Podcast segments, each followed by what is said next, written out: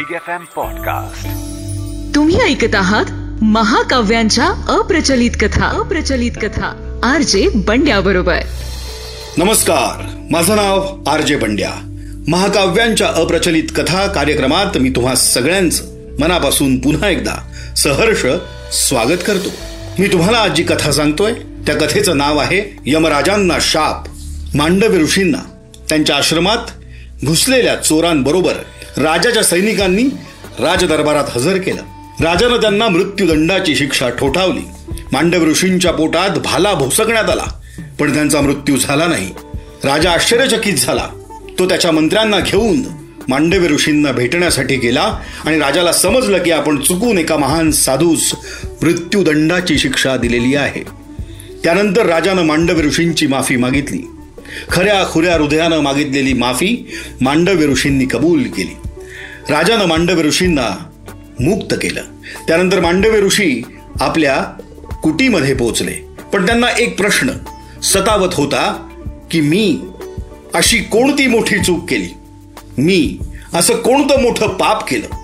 ज्यामुळे मला इतकी भयानक शिक्षा भोगावी लागली? या प्रश्नाचं उत्तर मिळवण्यासाठी आपल्या तपोबलाचा वापर करत ते थेट यमराजाच्या दरबारात पोहोचले. यमराज सिंहासनावर बसलेले होते.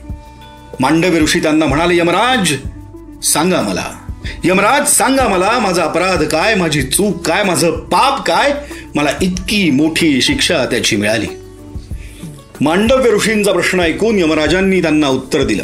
यमराज म्हणाले हे ऋषीवर काही वर्षांपूर्वी तुम्ही एका छोट्याशा किड्याच्या शरीरात गवताचं एक पातं भोसकलं होतं.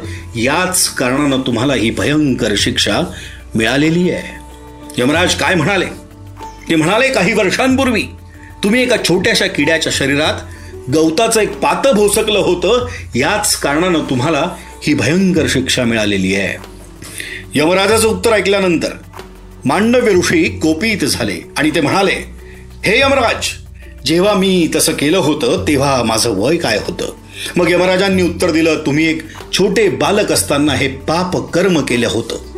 यमराजांचं हे उत्तर ऐकून मांडव्य ऋषी यमराजांवर खूप क्रोधित झाले. ते म्हणाले हे यमराज तुम्ही ज्या पापकर्मासाठी मला ही शिक्षा दिली आहे ना ती शिक्षा त्या पापकर्माहून कित्येक पटींनी अधिक आहे. एका ब्राह्मणास ठार करणं हे तर सर्व पापांपेक्षा मोठं पाप मानलं गेलंय.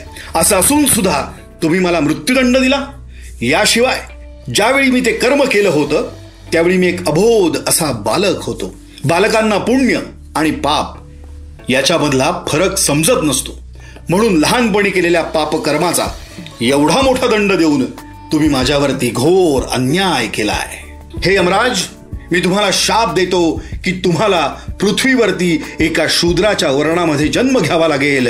या व्यतिरिक्त मी संपूर्ण जगासाठी एक नियम आता प्रस्थापित करतो. चौदा वर्षांपेक्षा कमी वयात जर कोणी पापकर्म केलं तर ते पापकर्म माफ केलं जावं असं मी जगाला सांगतो. अशा प्रकारे मांडव्य ऋषींनी यमराजांना शाप दिला आणि अशा प्रकारे यमराजांनी विदूरच्या रूपामध्ये पृथ्वीवरती जन्म घेतला आपले उच्च विचार आणि नीतिमत्ता यामुळे विदूर जगप्रसिद्ध झाला. आपले उच्च विचार आणि नीतिमत्ता यामुळे विदूर जगप्रसिद्ध झाला जगप्रसिद्ध झाला. यमराजांना शाप ही कथा आज मी महाकाव्यांच्या अप्रचलित कथा या कार्यक्रमात सादर केली.